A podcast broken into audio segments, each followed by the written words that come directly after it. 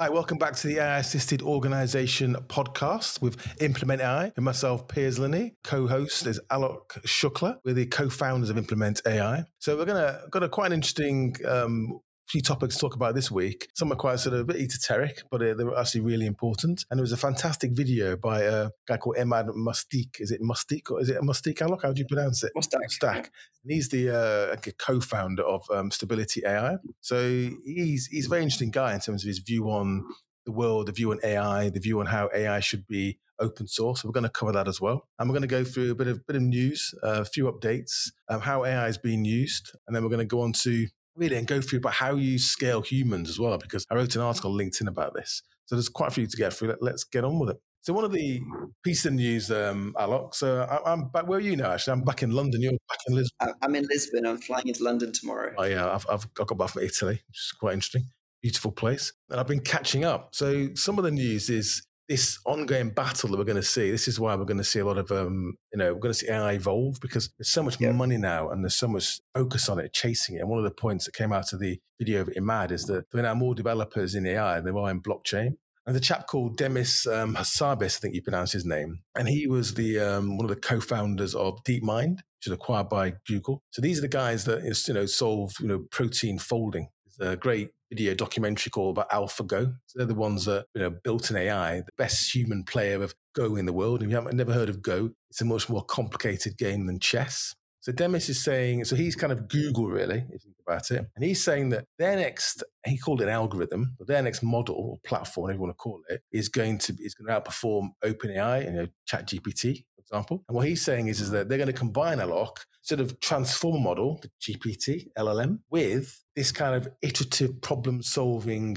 AI they've got, which allow them to solve things like, you know, protein folding. So he's a bit vague on what that actually means, what that's going to look like. But, uh, you know, the, the battle's definitely on. 100% like you can't count google out like they've tuned all of their forces and everything onto this. And you know as you saw in the alphago documentary i mean at the beginning it was almost unimaginable for a computer system to beat you know one of the world's ranked top players in, in go but they, they did quite consistently. And i think in that video what was quite interesting is there were some moves that were done by the go system by the alphago system which no human would play. And they said it was almost like an alien was playing go. So i'm really excited and interested to see how their new model evolves and what that's going to lay out for you know LLM agents, basically. And they've also got they've got models where I've seen where you know they're, kind of teaching a, an AI to walk. They don't really give it much information about it. They give it the basic dynamics and basic physics, I suppose. And it's got two legs. And it just sort of bumbles around and tumbles around. And eventually learns to walk. So this is the point about allowing these models to actually self-learn. And that's when it gets quite interesting because then you're going to see this exponential generation of improved time and then exponential change. So it's going to be very interesting to see what um, Google come out with. Not, there's no idea when. Uh, they're keen to rolling these things out quite slowly. Google have just rolled out, I think it's in Google Sheets. It's in a, I think it's a closed beta. The ability now to talk to their version of Excel, if you if you don't use Google, to talk to a spreadsheet using prompt essentially to set things up, analyze data, you know, pivot data. So it's coming into their, well, we'll come on to this a bit later on, it's coming into their kind of productivity stack. But if we sort of start combining mm. large language models with this, these iterative models that literally learn on the go, pardon the pun, we're going to see some amazing um, solutions. No, hundred percent. Because like they've got like the whole point they did with those systems is they almost give it the points for like what the a win looks like and what a what a lose looks like, and then it, it figures itself out how to win the games. That is with so many different computer games, and like we're going to touch on later on, it's the beginning of the ecosystem wars, basically, isn't it? Yeah, which brings me neatly onto ecosystem. So you're now seeing that you know App Store, you know, and mobile phones. There's two really, but in AI, there's going to be a huge battle for the App Store, the platform. Now you're seeing things like um, Amazon. That's the way they seem to be going. Got Bedrock, but also they they're sort of developing a, an app store for um, AI as well, or and models, large language models. They're not all going to be proprietary. A lot of them open source, like um, Hugging Face, for example.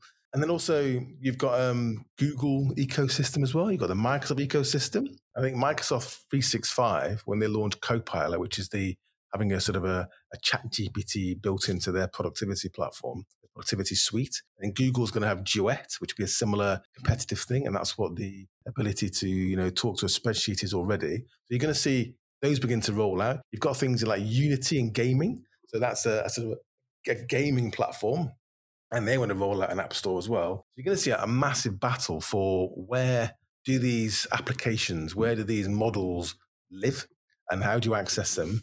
Um, how do you integrate with them? And inevitably, how do you pay for them? 100%. And basically, like with Google, they released like a kind of white paper where they were, well, actually, it wasn't a white paper, it was an internal memo where they were saying they didn't really have any actual competitive advantage in this whole space. And the whole strategy they've got is to try and integrate AI and make it as easy as possible so it integrates into workflows. Because the whole point is you want to be able to like take what's in Bard, put it into an email, put it into a Google Doc, you know, like have everything flowing in an easy way possible. And whoever's got the most of your data sitting there, they can give you the best possible recommendations. So 100%, you know, OneDrive want to do this. They want to have all your documents. They can customize things your way. Google want that for Google Drive in that way. So I think that's totally going to happen. And to be honest, I think it's just going to fragment. Like people are going to have their Microsoft or their Google, depending on whether they're running on apps or, or on 365. But then for video or for audio or for images, is there'll be choices of different ecosystems essentially. And I think that's where it's going to evolve. Whoever adds the most utility makes it the easiest possible. And once you get used to that, you're just really not going to probably switch. Yeah, the way I see it is that you're going to see this you know, the kind of race to be you know, the app store for everybody. But the key is going to be is a lot of these a lot of these are very technical. And we've looked at these at NVIDIA, Microsoft, you know, Azure. And you know, that's great for enterprise. They're throwing lots of money at it and developers, and they're, they're becoming more and more expensive over time. But the real value is going to be is how can you how can you have an issue or workflow or solution that you need, an objective, and then you need, you understand where to go to actually find a solution or, or model, and then an application over the top of that that enables you to build a solution. Or we'll talk about agents as well, and also GPT's evolved. Or you have an agent that understands what you're trying to do, and that can then go off and then talk to these different app stores and find best solution for you. It can implement itself and write the code. And that's going to be the secret to it. That's where you're going to see this stuff really take off. No, that makes sense. And you you showed quite an interesting study, isn't it? Like where it was showing what most people are using AI for and how it makes their work better, isn't it? Right. Yeah, there's, there's a study on um, The Verge, which I've got in front of me here. So it wasn't a massive sample, about 2,000 people in the US. But it's quite interesting seeing that what people are using AI for. So that photos, 37%, music, which is not really business related, depending on what you do, 31%. You know, videos, designs, stories, all about 30%. Answering a question. So this is kind of where it starts to compete with search, kind of 70%. Blog posts, 20%. That seems low to me, given what I know about people um, writing blogs. Coding, 18%. I think we're going to see that grow. Artwork again, still about 27. Emails, 25. I think you're going to see emails increase quite a lot once that's built into things like, you know, Duet and Google and Copilot in Microsoft. Brainstorming 54%. And I, I think AI is amazing for that. ChatGPT is a fantastic tool for brainstorming. So 54%, I think, is quite low given its capability. And data analysis, 26%. And I think that's again going to be a feature of, I think in the US, depending where you are and have got access to things like code interpreter, well, data analysis is going to be huge as that's rolled out. You've got lyrics. But what's again interesting is another sort of um, another chart here, which is how people think AI has improved or worsened their work output. And generally, whether it's artwork, emails, coding, music, stories, articles and blogs, lyrics, essays, you're over 50%. If it's artwork, you're kind of nudging 60%, coding again, and uh, emails again. So everyone is seeing an improvement of their work output of at least 50%. That's amazing, isn't it? Like that's just it's incredible that like even with a small sample size the numbers are still that high. And that brings me on to let's talk about the the because there's about quite a bit to get through here on the Emad Mostaque. It was an interview he did um, with a chap. Um, what was his, his chap's name? Diamandis. Diamandis. Like, it was Abundance 360. And he's very interesting, just the way he delivers it, isn't it? The way he sort of talks about it is quite quite matter quite matter of factly about how he wants to change the world. And just to give you some context, so they kind of um, built, if you go to their website, I've, been playing with actually, it's the stable diffusion model, which is what a lot of people use to generate um, text to images. They've got various models there you can go and play with, and it's all free. And he's very focused on open source. So he made a few really interesting points. So I made some notes. So initially, he thinks, and this is generally been correct in technology up to now, so we have some very, very sort of a clever AGI, but he's saying that generalized models are never going to be as good as specialized models. Point is, is that he looks at building models for individuals, organizations, governments, or countries as a whole. So he talked to people like um, some countries in Africa about building a model for that country. So almost absorbing all the information and data yeah, that the government's got and providing a model where they can access all the information in very in intelligent ways. And he was saying that you have Chat GPT on your phone, but within a year, not connected to the internet. So it's always with you, wherever wherever you are. And they made a really good point, I think, which is you said intelligence is compression almost. So think about when you're trying to, you know, you're trying to read a book. And I think if you ever used like Blinkist, for example, where they'll do a summary of the book or ChatGPT, or I use it to summarize a YouTube video or some text to read. He's saying that intelligence really is exactly that. It's compression. It's being able to look at a, a body of data or information and take away the key points key points generally or the key points are specifically relevant to you. And that's what they're trying to do.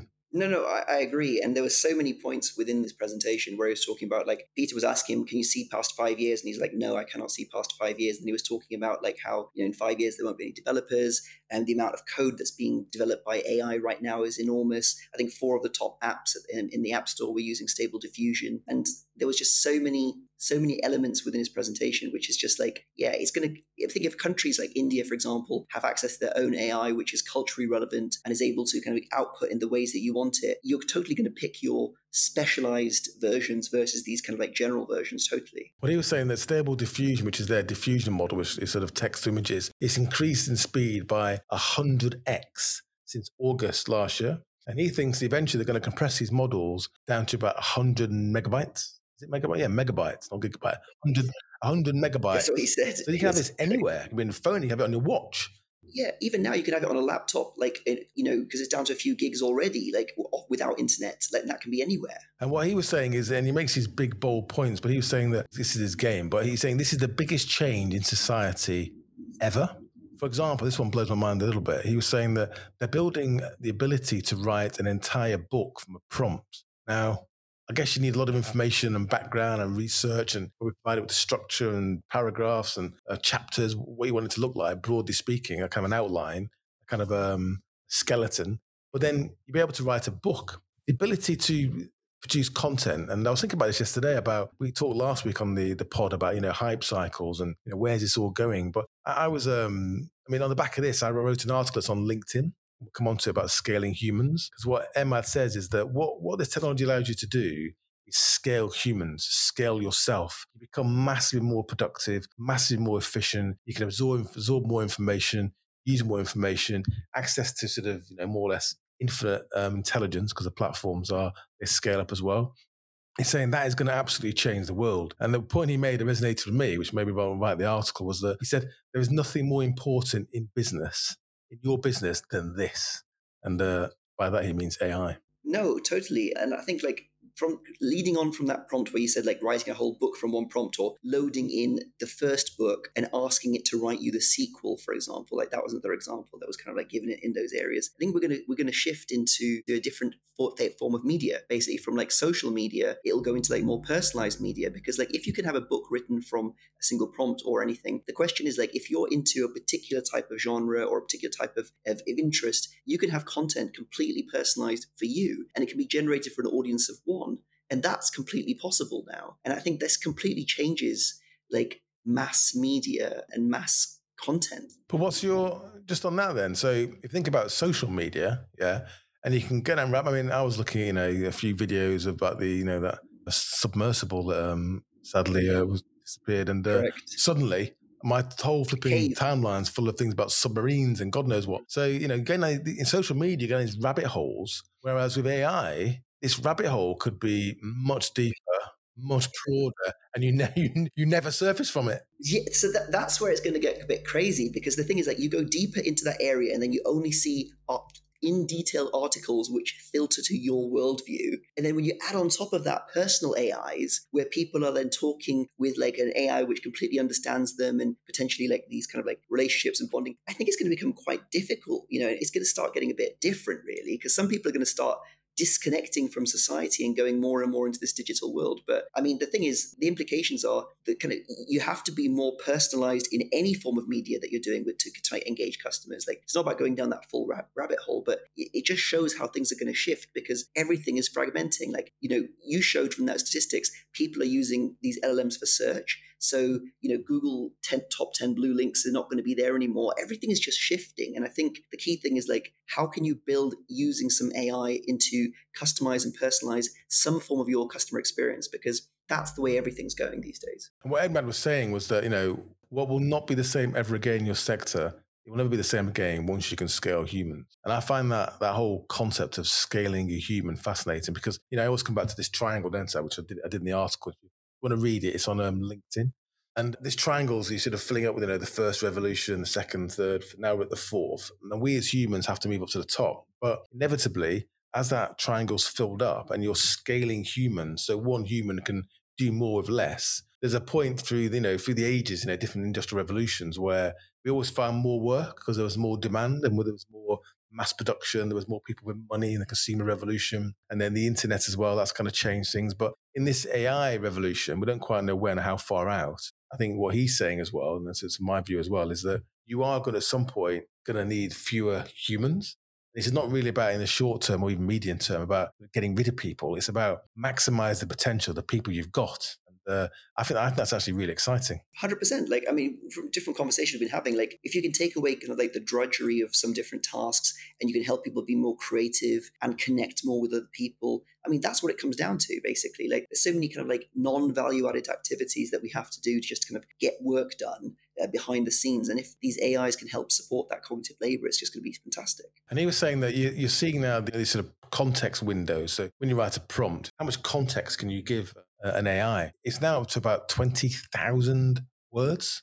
So what he was saying was that if you've got an AI, he's an example like Workday, for example, and you can upload all the context of it's a SaaS or an AI, what that SaaS is trying to do, what information it uses, yeah, it code, HR, HR policies, um, case studies, everything. You can upload it in one prompt and then just start asking the questions. So he was saying, and this is another article I wrote a while ago on, on LinkedIn as well, was about he's saying that these SaaS companies are going to have to work a lot harder to add more value. And I was looking on, um, before we were doing this, I was going through a lot of, I always end up playing with different SaaS tools, and there's just hundreds and hundreds of them. And I can't always work out how much value they're actually adding and how many times you can pay someone, you know, twenty dollars a month. It's going to shift, and I think that's why all the big companies are like pushing AI into their systems. But hundred percent, like I think it's going to evolve into a very interesting time place. I, I, that's why we talk with so many people. It's like you really want to get to foundational models in your company, and then figure out how to have a you know database which everyone can access, and how you can generate your own things, because that's the way everything's going to go over time, basically. And this is the interesting point, isn't it? Is that with AI, which is slightly different, and I talk about this kind of kind of bell curve of software as a service in many ways, where they're always going in the middle because that's the biggest market. And uh, Emad uh, backs this up as well. Is that you know AI, you can use this technology where you know you have to create some micro SaaS, micro apps, you know, automating your workflows, but it's specific to your business. So what you're doing is you're optimizing enhancing your specific business or even your personal life, as opposed to what the average customer might want from a large tech company. And that's a game changer. No, uh, the ability to like fine tune, personalize, customize is is just enormous. And like and just like you said, if you've got that context window which is that big and you can literally do that, how many SaaS softwares can you customize that easily by just loading in your own personal data? You just can't, basically, isn't it? Well, they're all trying now. I mean, I've been playing around with. I was looking for sort of AI of the week, but I was playing with um, stable diffusion, you know, the, the, sort of the imagery, but also um, in Adobe Firefly, which is just fascinating actually. So I've used Photoshop, the beta version, and Premiere Pro, which is sort of the video editing. And um, those bigger companies, I have to say, they have built in some really powerful additions using AI. Now, where that's going to go, we don't quite know yet. But you are seeing all the big companies, you know, from Salesforce to Microsoft, you know, Google to a lot of the SaaS companies now. It's kind of the it's like putting .com after your company name, isn't it? Early in the late sort of nineties, everything's kind of AI. But the, the real benefit is going to be is automating your business the way you want it to operate. And I think that's going to be the key to it. I find the most frustrating thing with SaaS is that it's always kind of half baked. It doesn't quite do what you want it to do. And to get it to what you want it to do is actually quite difficult. And, it, and that's kind of pointless that's uh, implement AI is what we're trying to do, isn't it? No, no, I, I agree, and, and I say like the, the, more I look at like the, the, platforms and models out there, like we had a meeting with Nvidia recently, and like the, the systems and platforms that they've got ready um, models as a service and the power of those models, like whether it's an intelligent virtual assistant or it's a you know a very complex protein folding model, like these are just available for different people to kind of just build on. So I, I totally agree with you. Like um, when you have that kind of raw power possible and you can customize it within your company, and um, you've got all the opportunities possible, really. Just on NVIDIA, then we, we, might announce that this week, but we're just announced with coming NVIDIA becoming one of their partners, which is uh, quite exciting, fascinating um, infrastructure they're developing there. So let's move on to um, something I find quite interesting as well. Is the which you kind of touched upon, which is kind of comparing it to social media, is AI externalities, right? So what's an externality? So a good example would be, you know, it might be cigarette smoking when they were in fashion in sort of a, you know in the 1900s or Oil is a great example. You know, dig it out of the ground, you burn it, you use it, and no one ever saw there was a cost and a, a long term cost. Clearly, there was. There's a health cost, or there's a cost to the environment, and they're the externalities. And the question, you know, at one extreme, you know, people might think one externality of AI is, you know, it, it's the end of the human race, which I don't believe that's nonsense. But what do you think the AI externalities are going to be? And you've touched on one there, which is like social media, is that not, these are not rabbit holes anymore. These are like enormous caves that you just clamber into. you put your never, Apple glasses never, on and you never come um, out again. yeah, exactly. No, I really think that like one of the good things about like these language models is I thought they introduced nuance. Like so, for example, when you ask it to like debate two extreme points of view, it gives you a balanced viewpoint. So that was one thing that I liked about it. But having seen these, the ability for these language models to be able to like create like any kind of content, any kind of article, any kind of book, just based on your unique interests, you're going to find people are just going to go deeper and deeper into that and almost become kind of more disconnected. So I do definitely think that you're going to get people where they they almost like are talking to these personal AIs or the AIs and they're just getting validated of their of their views, but the views are unfortunately becoming more disconnected from reality. I think there's going to be some I mean, but what about how do you how do you price it then? So in, in carbon, for example, your carbon credits, you know, and in other other externalities aren't particularly good for society as a whole, or the environment, they get taxed. So the point is with AI externalities, things like that. I mean, and also, what about in business as well? Is it is it going to be the same, or is it a bit more sort of ruthless and about really you know, optimizing a P and L? What, what's your view on that in terms of how you actually deal with it? I think what's going to happen in the future is like the companies potentially that using AI and they've got a lower, let's call it like payroll tax bill, essentially, they will suddenly become an AI tax at some point, right? Like uh, it, based on your productivity, that's going to come in at some point. But it, it's going to take a while. Like they're already looking at these universal credits and things like this, like in, in the meantime. So yeah, if you fast forward that, if AI eventually robotics are, are making everything, you're right in terms of generating or having a fiscal policy and generating tax income for the government so they can be redistributed in services or universal basic income, UBI, whatever it might be. I think that's something that needs to be thought about. But in business, I don't, the externality in a way is going to be crushing your competition. I mean, it's different when it's a person, you disappear down some rabbit hole. But I think in business, the people that understand the opportunity and begin to, you know, embrace it now, the externality is going to be a rapid change in the in the sort of competitive landscape of any sector. 100% because like once you change the the buying pattern and make it easier, faster, cheaper for someone else to kind of like deal with you, then that's going to become the default mode that everyone's going to expect. And then if other people don't follow that, you win basically, isn't it? You know, but other people will follow that and then it'll become more competitive. It's just like market dynamics will just evolve, but whoever starts first is going to have the momentum advantage because they'll just build up more data and build up a better system, which means with more data, improve the system further. It's just that flywheel, basically. The quicker you can kick off that, that flywheel. It's quite interesting, isn't it? Because the, the, the past quite focused on, you know, since especially the American titans of industry, on, um, you know, trying to avoid monopolies or even oligopolies. So it was kind of a, you know, in the UK as well, having these organizations or governmental bodies, essentially, regulators, that try and stop organizations from having too much market power. What's quite interesting now is you could be a very small company and have enormous market power, Well, your market power could go from zero to 100 miles an hour kind of overnight. So the regulators have to try and um, manage who has market power to the extent it actually is, you know, it is harming consumers. They're going to have a real challenge on their hands. But look at the Silicon Valley Bank episode look at what happened there, right? Like uh, that was like a whole run on the bank, which happened like some months ago. And normally, when a bank run happens where people try to withdraw money, it's done with physical locations and people can stop it and block it. But this was over the course of a weekend where everybody digitally, you know, withdrew their money. So the point is, when these changes happen, they're going to happen with like big vectors of force, and you're going to have companies which, like you said, have hardly any employees, but wield a huge amount of power, basically, if, if everyone's dependent on their algorithm. Yeah, so I think the, the externality is going to be, in some cases, the winners take most, all or most of it, and it's a question of um, trying to be one of them, isn't it? Let's move on to trying to keep this to half an hour to um, AI of the week. Now I've been going through loads of these, right? And the ones I've been focused on this week, I have to say, have been um, things like Descript or um, Eleven Labs. Another one, Play PlayHT. There's quite a few of them about sort of voice cloning. I've been trying to work out which one can get the closest to my voice because if you can get one you're happy with, that is a really powerful tool getting all the kind of you know the, the, the pauses, the breaths. You know, they tend to take my mixed accents out. I've got a bit of Lancashire, a bit of Midlands, a bit of Southern.